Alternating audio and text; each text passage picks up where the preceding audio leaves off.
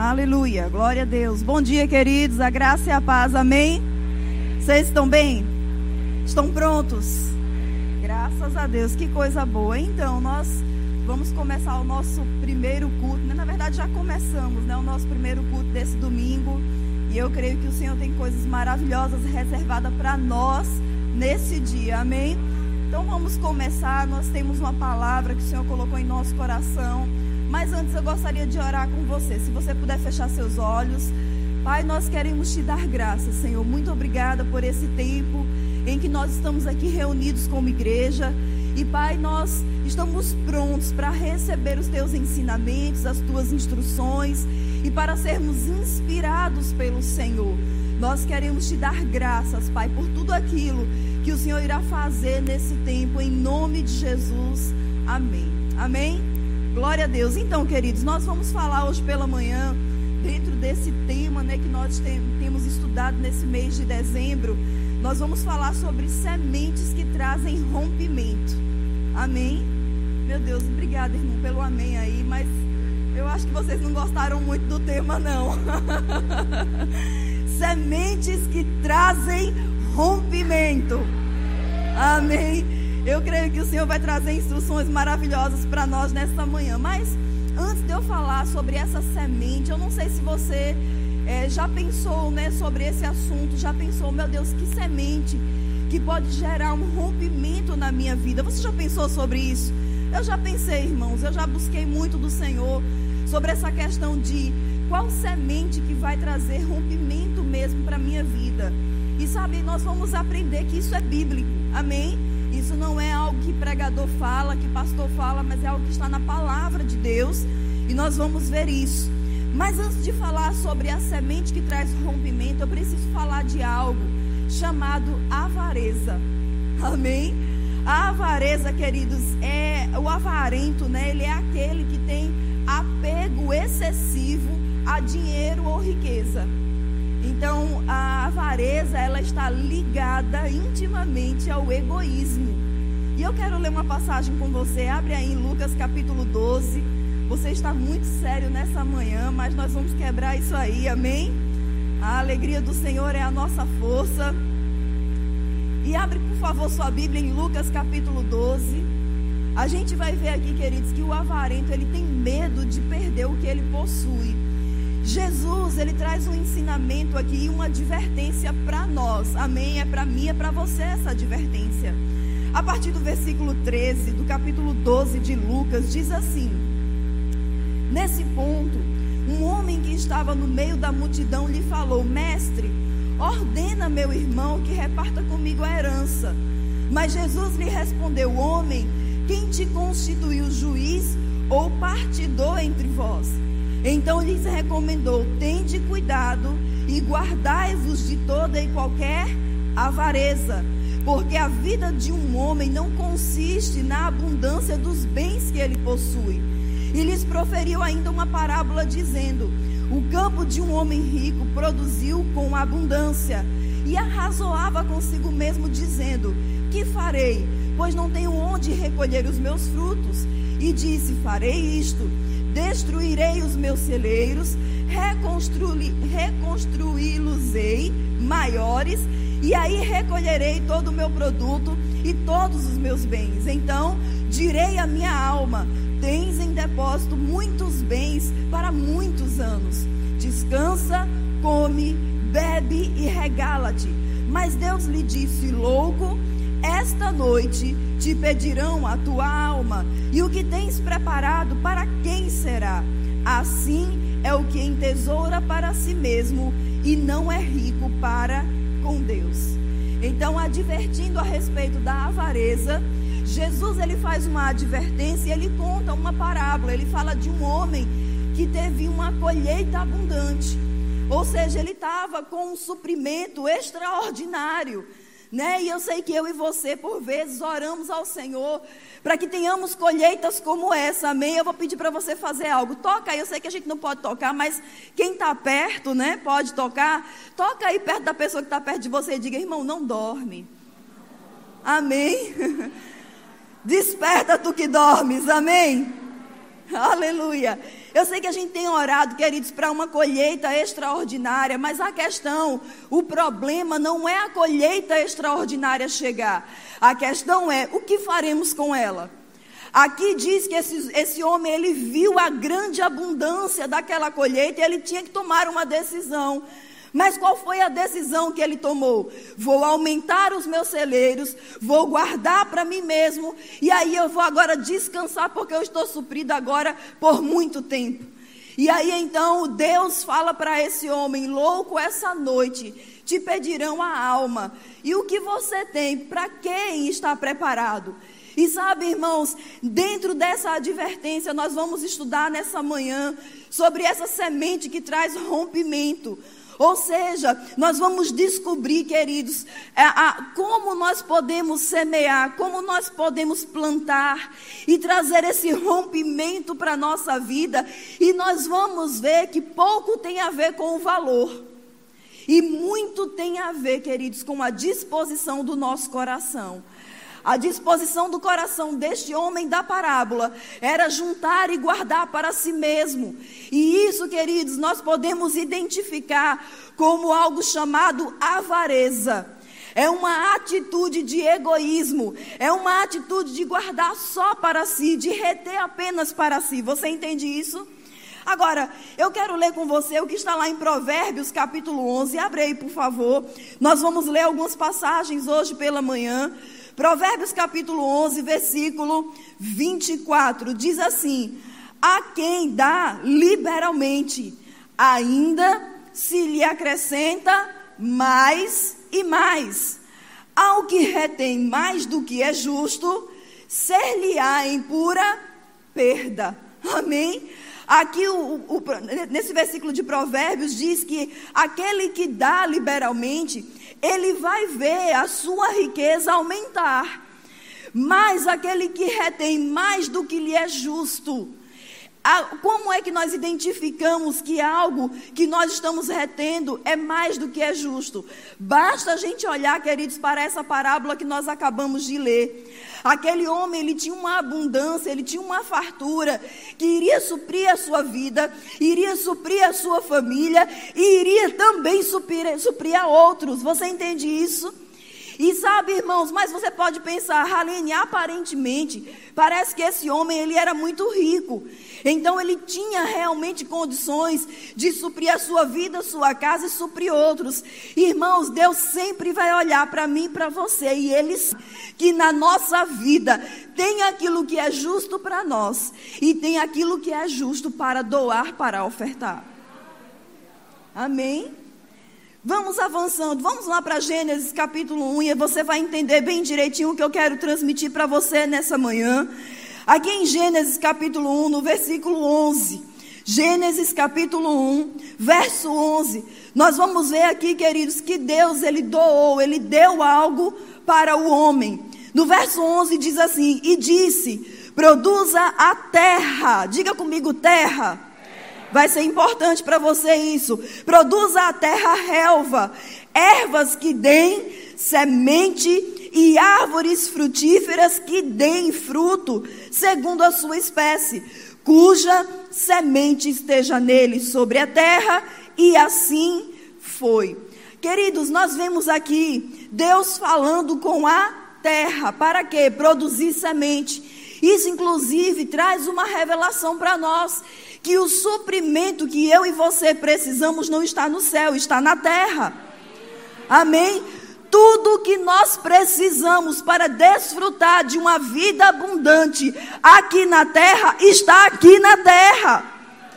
Deus fala com a terra para que ela produza semente. E essa semente serviria de mantimento para o homem. Queridos, o que vai trazer manutenção, suprimento para a minha vida e para a tua vida chama-se semente. É aquilo que a gente semeia. O problema é que possivelmente eu e você estejamos comendo as sementes, por causa disso, não estamos desfrutando de colheitas. E aí a gente pergunta ao Senhor: Senhor, cadê o suprimento? Cadê o extraordinário? Cadê aquilo que é abundante?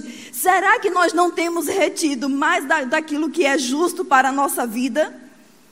Oh, aleluia! Parece que está ficando mais sério hoje pela manhã, mas vamos avançar, amém? A gente vê também, queridos, essa palavra semente, quando a gente vai estudar ela nesse versículo de Gênesis capítulo 1, verso 11, fala de descendência, de posteridade. Ou seja, semente não se trata de presente, mas se trata de futuro. Amém? Eu sei que nós é, temos esse zelo e esse cuidado em prepararmos, em planejarmos o nosso, nosso futuro. Uma forma de nós planejarmos um futuro de suprimento é semeando hoje. Amém? Porque, irmãos, uma coisa eu entendi com o Senhor: cada semente que eu planto hoje, ela percorre um caminho espiritual que lá na frente eu vou me encontrar com ela. Você sempre vai se encontrar com a semente que você semeia. Amém? Oh, aleluia! Vamos comigo, por favor, para Êxodo capítulo 12. Aleluia! Êxodo capítulo 12, eu quero ler com você a partir do verso 35. Em cima, queridos, da história de, do povo hebreu, eu quero trazer uma verdade espiritual para nós nessa manhã. Aqui em Êxodo capítulo 12, se você ler os é, capítulos anteriores, você vai ver que o povo hebreu, ele é, eles eram escravos no Egito. E esse povo, eles eram o povo que veio com Jacó, Voltando bem mais na história, você vai lembrar que José ele foi vendido pelos seus irmãos até o momento em que ele chegou ao Egito, serviu na casa de Potifar, foi preso. Ele então revelou o sonho de um copeiro e com isso, queridos, foi promovido para estar diante de Faraó e Faraó o chamou para ser o segundo homem sobre o Egito, de forma bem resumida, amém? Você conhece a história. E quando ele estava lá, ele teve uma estratégia baseada na revelação do sonho que Faraó tinha tido, ou seja, de que haveriam sete anos de grande abundância, mas viriam depois sete anos de fome. E ele entendeu que no tempo da abundância, um quinto de tudo aquilo que era colhido precisava ser guardado, e ele começou a guardar essa parte. Quando chegou o período da fome, a, as nações começaram a tomar conhecimento que no Egito havia suprimento. Então eles começaram a vir e a comprar. Da mesma forma, Jacó e a sua família vieram também para o Egito e compraram mantimento. O que isso traz para nós, queridos? Toda a riqueza do mundo veio para o Egito em troca de mantimento. Até o ponto que Jacó e sua família não tinham mais recursos para comprar mantimento. E eles foram então para o Egito. É, José se revelou para o seu pai, para os seus irmãos. Ali preparou um lugar para que eles morassem. E esse povo que chegou lá com 70 pessoas começou a crescer e se multiplicar. E em 400 anos se tornaram uma grande multidão dentro do Egito mais de 2 milhões de pessoas. E esse povo começou agora a ser escravizado, subjugado. Agora, essa, essa escravidão, essa opressão chegou a um ponto que eles clamaram a Deus por libertação e Deus ouviu o clamor do seu povo. Deus levanta Moisés como um libertador e aí então, por meio de sinais, prodígios, maravilhas, as pragas que nós conhecemos, Deus faz os seus feitos para libertar o povo hebreu da escravidão do Egito. E a última praga foi a praga da morte dos primogênitos, ao ponto que os egípcios não aguentavam mais aquilo, e eles praticamente expulsaram o povo hebreu do Egito. Só que eles não foram expulsos de lá de qualquer jeito. Aqui em Êxodo 12, verso 35 diz assim: Fizeram, pois, os filhos de Israel, conforme a palavra de Moisés, e pediram aos egípcios objetos de prata, e objetos de ouro, e roupas, e o Senhor fez é, com que seu povo encontrasse favor da parte dos egípcios egípcios, de maneira que esses lhe davam o que pediam, e despojaram os egípcios. Amém? Então você lembra que todas as riquezas das nações já tinham vindo para o Egito por meio de José. Então, o Egito era uma grande potência, era uma nação riquíssima, o povo era muito próspero de lá. Mas quando o povo hebreu sai da escravidão e sai daquela nação, eles saem com essa riqueza. Aqui diz que eles despojaram os, os, egípcios. Essa palavra despojaram é também a palavra recuperaram. aquilo que o seu pai Jacó havia perdido. Lá atrás, 400 anos, Deus fez com que eles recuperassem. Amém? Mas, queridos, em Êxodo 25, abre aí a sua Bíblia. Esse povo saiu de lá suprido. Esse povo saiu de lá enriquecido. Amém?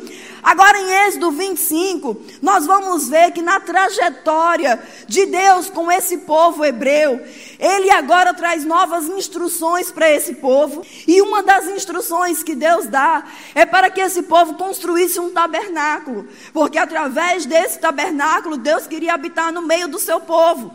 Aqui no versículo 1 do capítulo 25 de Êxodo diz assim: Disse o Senhor a Moisés: Fala aos filhos de Israel que me tragam oferta de todo homem cujo o coração o mover para isso. Dele recebereis a minha oferta. Esta é a oferta que deles recebereis: ouro e prata e bronze, e estofo azul, e púrpura, e carmesim, e linho fino, e pelos de cabra, e peles de carneiro, tintas de vermelho, e peles finas, e madeiras de acácia, azeite para luz, especiarias para o óleo de unção e para o incenso aromático, pedras de ônix e pedras de engaste para a estola sacerdotal e para o peitoral. Até aí. Queridos, esse povo que saiu do Egito enriquecido, Deus agora ele tinha um projeto. Que projeto era esse? Construir o tabernáculo. Agora, lembra que nós vimos em Gênesis capítulo 1, verso 11, que a semente está na terra, então, o suprimento para a construção daquele tabernáculo estava onde? Na terra. Deus não enviou anjos do céu com suprimento para fazer essa construção, mas ele disse: fala com o povo. E tem mais: fala com aqueles cujo coração se mover para isso. Porque, irmãos, uma coisa que nós precisamos aprender: a oferta ou a semente, ela começa no coração. Ela não começa no seu bolso, ela começa no seu coração. E eu acho interessante porque ele fala aqui de vários tipos de ofertas que deveriam ser dadas para a construção do tabernáculo. Ele fala de ouro, ele fala de prata, mas ele também fala de madeira, ele fala de tecido, ele fala de várias coisas. Isso quer dizer que todos poderiam se envolver e participar daquilo. Irmãos, nos projetos que Deus tem para esse tempo, todos nós podemos nos envolver nisso. Amém? Uns podem dar a, oferta de ouro, outros podem dar a oferta de prata, mas outros podem dar a oferta de madeira, outros podem dar a oferta de tecido. Amém? Sempre tem algo que eu e você podemos semear no reino, nos planos, nos projetos que Deus tem para esse tempo. Agora a questão é: o nosso coração está motivado para isso. Oh, aleluia! Vamos comigo em 1 Crônicas, capítulo 29. Nós vamos ver agora, bem na frente da história, que um homem se levantou com um desejo em seu coração. Eu quero construir não um tabernáculo, mas agora eu quero construir um templo, uma casa, um lugar para a habitação de Deus. Só que esse homem não foi dada a ele essa incumbência, mas sim ao seu filho. Mas mesmo ele não estando envolvido diretamente com aquele projeto, ele, os seus bens estivessem envolvidos. Sabe, irmãos, talvez hajam projetos de Deus para esse tempo, que eu e você não estejamos envolvidos diretamente, mas aquilo que nós temos estará amém, será participante desses projetos, desses planos de Deus para esse tempo. Você está comigo aqui? Aqui em 1 Crônicas 29, a partir do verso 3, diz assim: E ainda, porque amo a casa de meu Deus. Irmãos, ele fala aqui que ama a casa de Deus. A casa de Deus, naquele tempo, era o lugar onde Deus se manifestava para ter comunhão com o seu povo. Nós sabemos de fato que Deus hoje ele habita em nós. Nós somos a habitação de Deus. Mas quando ele fala isso, eu entendo, queridos, que Davi, ele amava os projetos divinos. Ele amava os planos que Deus tinha para a sua geração. Ele queria, queridos, que Deus estivesse envolvido de uma forma muito intensa na, na, na, na, no seu povo, na sua cidade, na sua nação. E sabe, irmão, será que o nosso coração tem essa mesma disposição de estar envolvido, de estar entregue, de estar conectado com as coisas do Senhor nesse tempo? Aqui ele diz: Porque amo a casa de meu Deus, o ouro e a particular que tenho Dou para a casa de meu Deus, afora tudo quanto preparei para o santuário. E aí ele começa a dizer: três mil talentos de ouro, do ouro de Ofir, e sete mil talentos de prata purificada para cobrir as paredes das casas. Ouro para os objetos de ouro e prata para os de prata, e para toda a obra de, de mão dos artífices. Quem, pois, está disposto hoje a trazer ofertas liberalmente ao Senhor. Irmãos, Deus nunca vai nos obrigar a ofertar nada.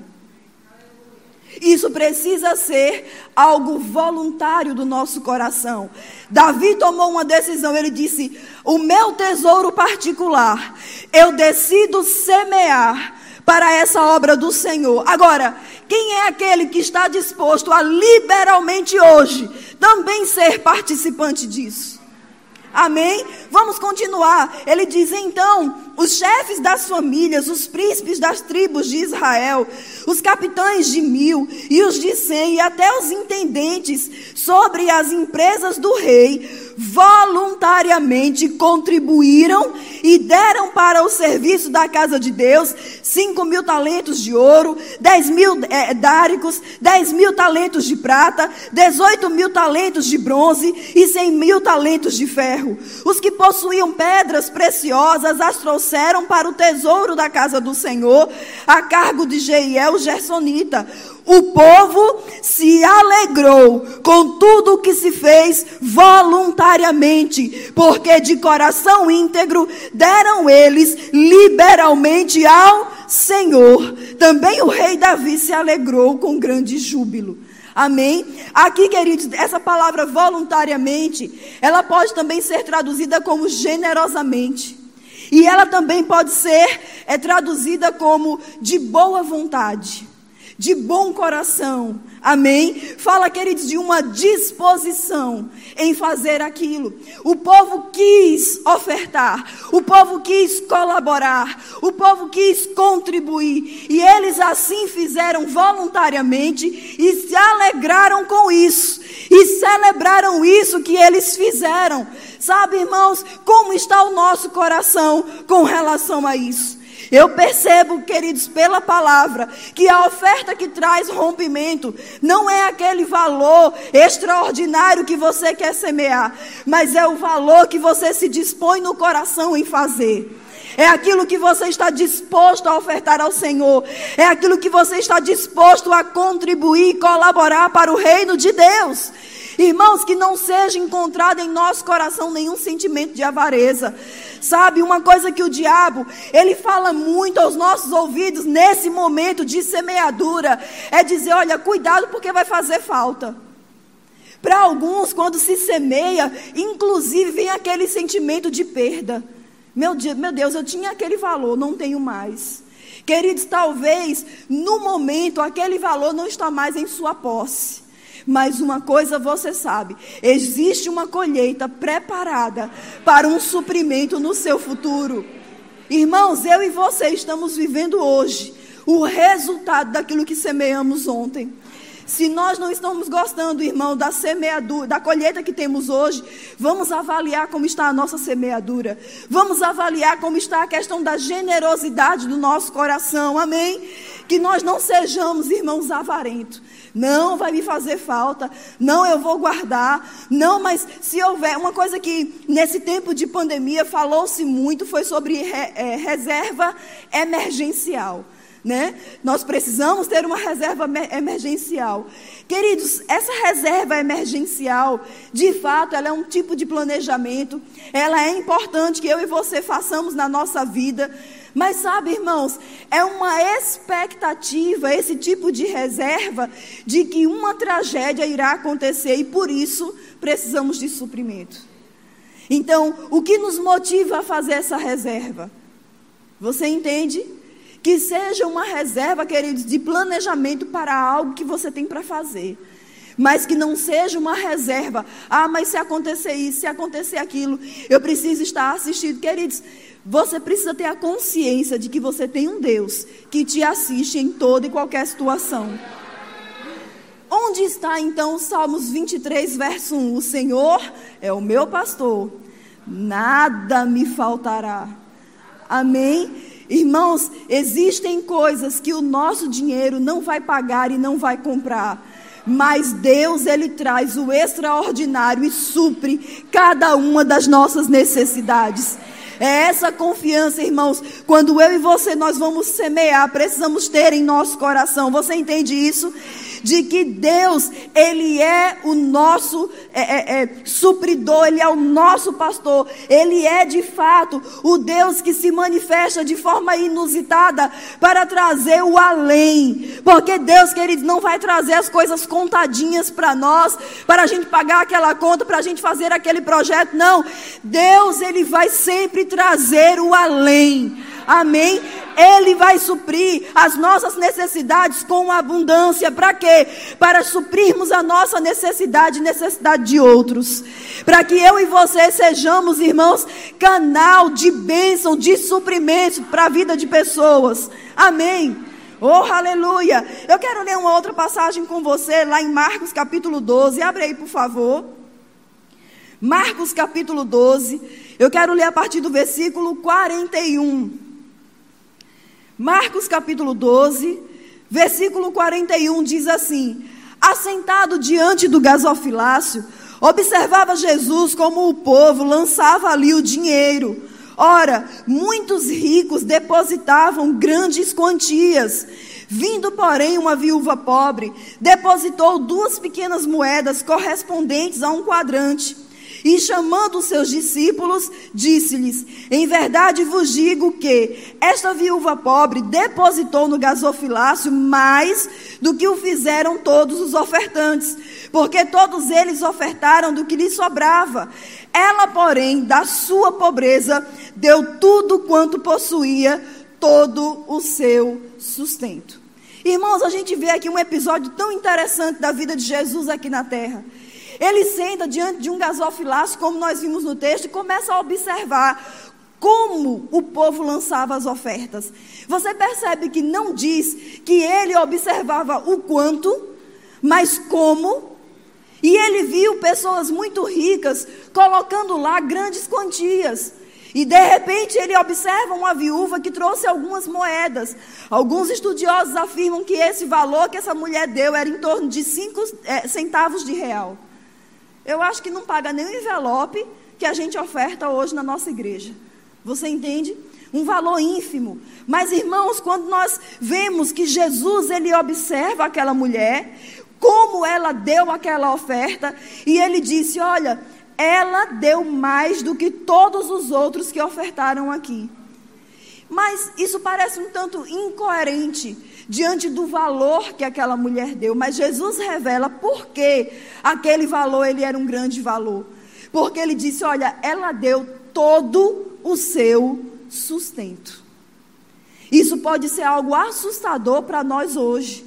Mas Jesus, ele louvou a atitude daquela mulher ao ponto que isso está registrado aqui no Evangelho de Marcos.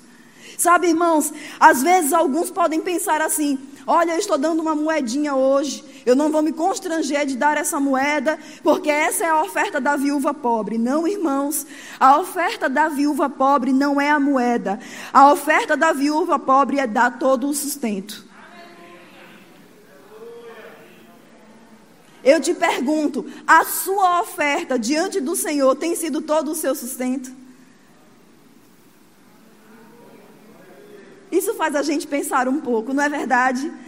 E aí a gente não vai mais dizer, queridos, que quando ofertamos moedas, e nada errado em ofertar moedas, eu não estou falando aqui sobre valores, eu estou falando sobre a disposição do nosso coração em ofertar diante do Senhor. Você consegue entender isso? Você está aqui hoje pela manhã, irmãos? Amém. Então, nós vemos aqui Jesus observando e ele traz a história dessa mulher para nos dar uma grande lição. Que lição é essa, queridos? Toda a nossa oferta, ela precisa vir de um coração generoso e voluntário. Aquela mulher, ela considerou o seu Deus mais importante do que o seu sustento. Será que Deus, para nós, Ele é mais importante do que o nosso sustento?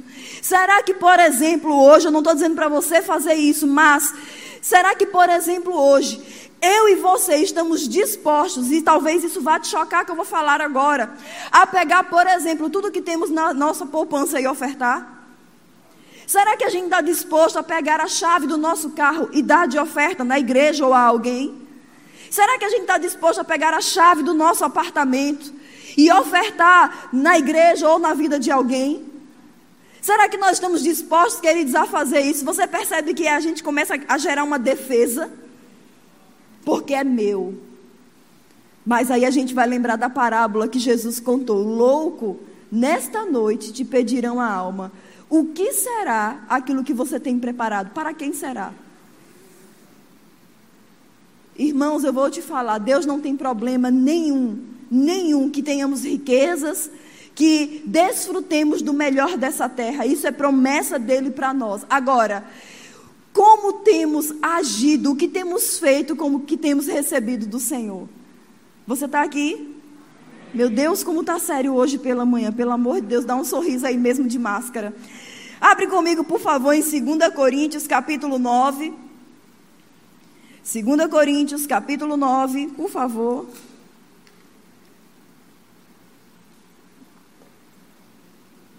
Essa passagem é muito conhecida para nós. 2 Coríntios, capítulo 9, apenas o verso 7 diz assim: Cada um contribua segundo tiver proposto no porque de, não com tristeza ou por necessidade, porque Deus ama a quem dá com essa passagem, queridos, de Paulo, ela é maravilhosa, porque aqui diz: cada um é, contribua segundo tiver proposto onde? No coração. Quem é que faz essa proposta? Sou eu? É você? Somos nós, irmãos, que decidimos o que vamos semear. Amém? De fato, nós temos o poder na decisão da semeadura, mas não temos poder nenhum na questão da colheita. Então, se queremos colher algo grandioso, precisamos analisar o que estamos semeando hoje. Essa proposta, essa decisão, onde? No coração. Eu decido o que vou dar. E aqui diz: não com tristeza, ai meu Deus, vai me fazer falta. Ai, meu Deus, por que eu vou dar esse valor? Ai, meu Deus, e agora o que será que a igreja vai fazer com esse valor? O que o pastor vai fazer com isso? Irmãos, o que vai ser feito depois com esse valor pela pessoa, pela igreja, pelo pastor, não nos interessa. O que nos interessa é que nós ativamos uma lei chamada lei da semeadura, que quando eu e você nós plantamos, nós vamos ter uma colheita daquilo que nós estamos semeando. E ele diz: não com tristeza ou por necessidade.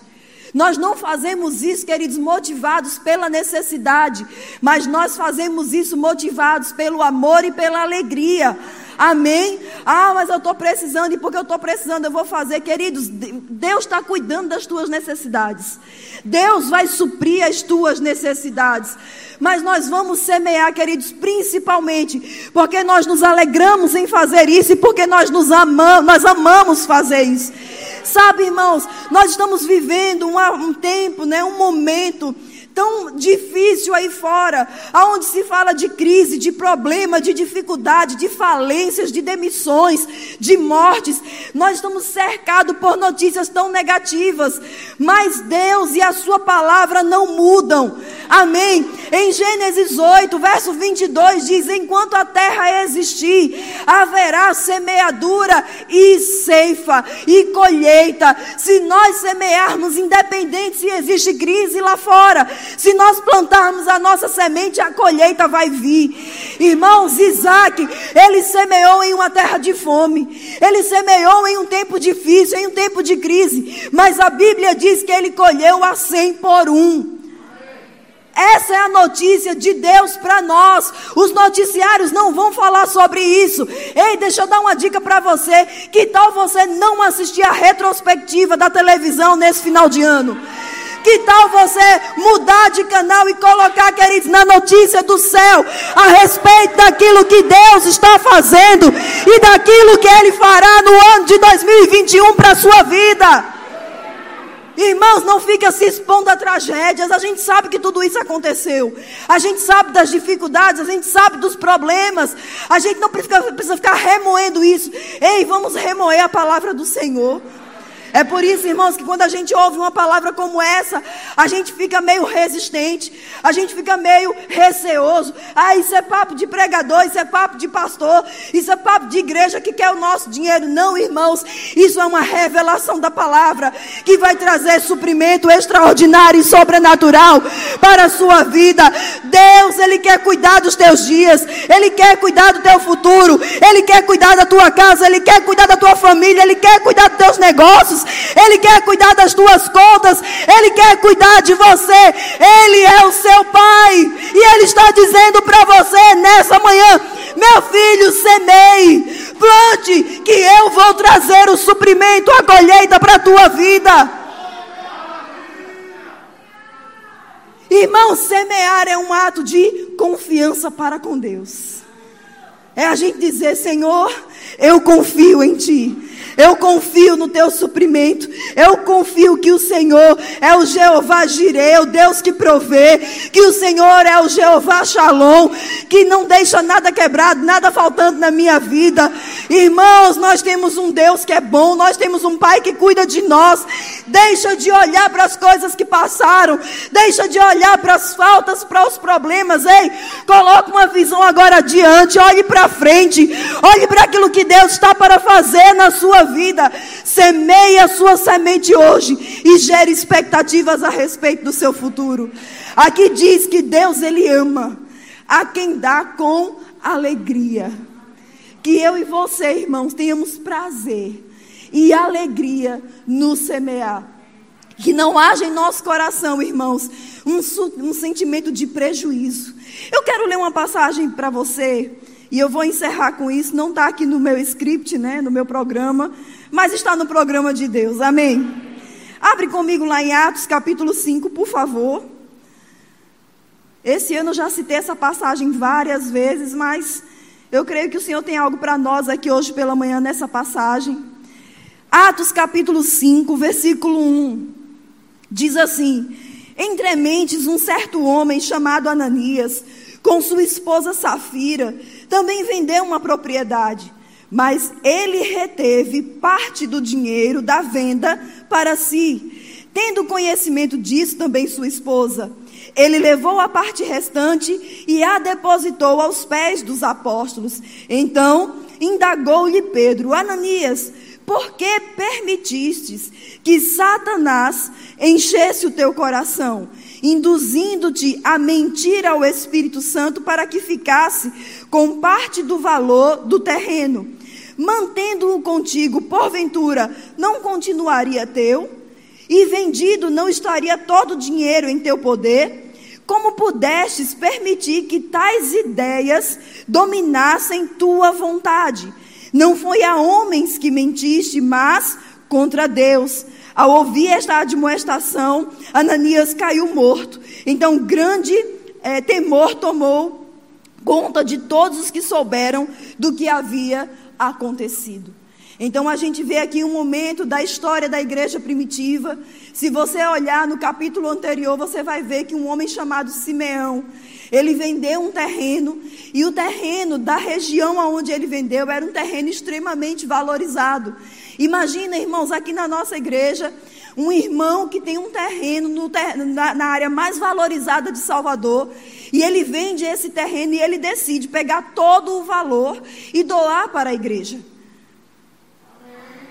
Oh, aleluia! E isso chega ao conhecimento de toda a congregação, e foi isso que aconteceu naquela época. Daí o que é que acontece? Ananias e Safira tramaram algo. Porque talvez eles viram a alegria, né? E a consideração que as pessoas tiveram para com Simeão. E eles decidiram, rapaz, vamos fazer o mesmo. A gente vende o terreno que a gente tem, pega metade do valor, fica para a gente, e a outra metade a gente dá e diz, ó, oh, aqui está o valor do terreno que a gente vendeu também. A gente também quer ofertar. E aí eles foram, queridos, e fizeram isso. Porém, eles não contavam que estavam diante de um homem cheio do Espírito Santo. E eu acho interessante porque Pedro diz para Ananias: por que você permitiu? Irmãos, precisamos ter cuidado para que Satanás não encha os nossos corações com mentiras e engano. Ele diz: por que você permitiu que Satanás enchesse o seu coração? Se você retivesse todo o dinheiro, ele porventura não seria seu? Queridos, Deus, ele não está interessado no nosso dinheiro, ele está interessado em nosso coração. Ele está interessado se ali está envolvido voluntariedade, se ali está envolvido generosidade. Essa é a oferta que traz rompimento. Essa é a oferta, queridos, que vai romper com a minha vida e com a tua vida. É aquilo que eu e você nós decidimos fazer de forma voluntária, generosa, com alegria e por amor. Amém. E aí então, queridos, vem uma sentença, porque ele diz: Você mentiu não a homens, você mentiu ao Espírito Santo. Queridos, será que as nossas ofertas, elas não têm sido ofertas de mentiras? Porque estamos dispostos, queridos, a fazer coisas para nos mostrarmos diante das pessoas.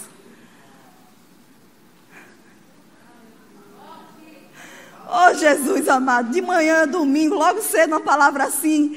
Mas que Ele está salvando a nossa vida, amém? está mudando o curso da nossa história.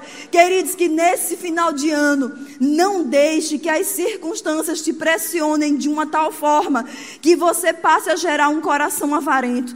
Não, eu preciso reter, porque eu não sei como vai ser 2021. Não, queridos, você precisa dar, porque realmente você não sabe como vai ser 2021. Mas você sabe que você tem um Deus que vai trazer todo o suprimento para a sua vida e para as suas necessidades, independente do que aconteça no ano que vem. Irmãos, nós não andamos por aquilo que nós vemos. Nós não andamos pelos noticiários. Nós não andamos pelo que está acontecendo nesse